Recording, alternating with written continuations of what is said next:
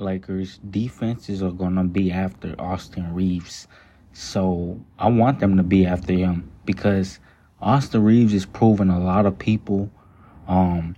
He's showing a lot of people things too. Like, he can do a lot of stuff. And he's a good passer as well, just like LeBron James. And he feeds off LeBron James and AD. He works really well with them. So I just can't wait for the season to start. I'm really excited.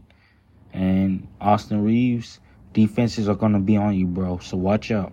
You got this.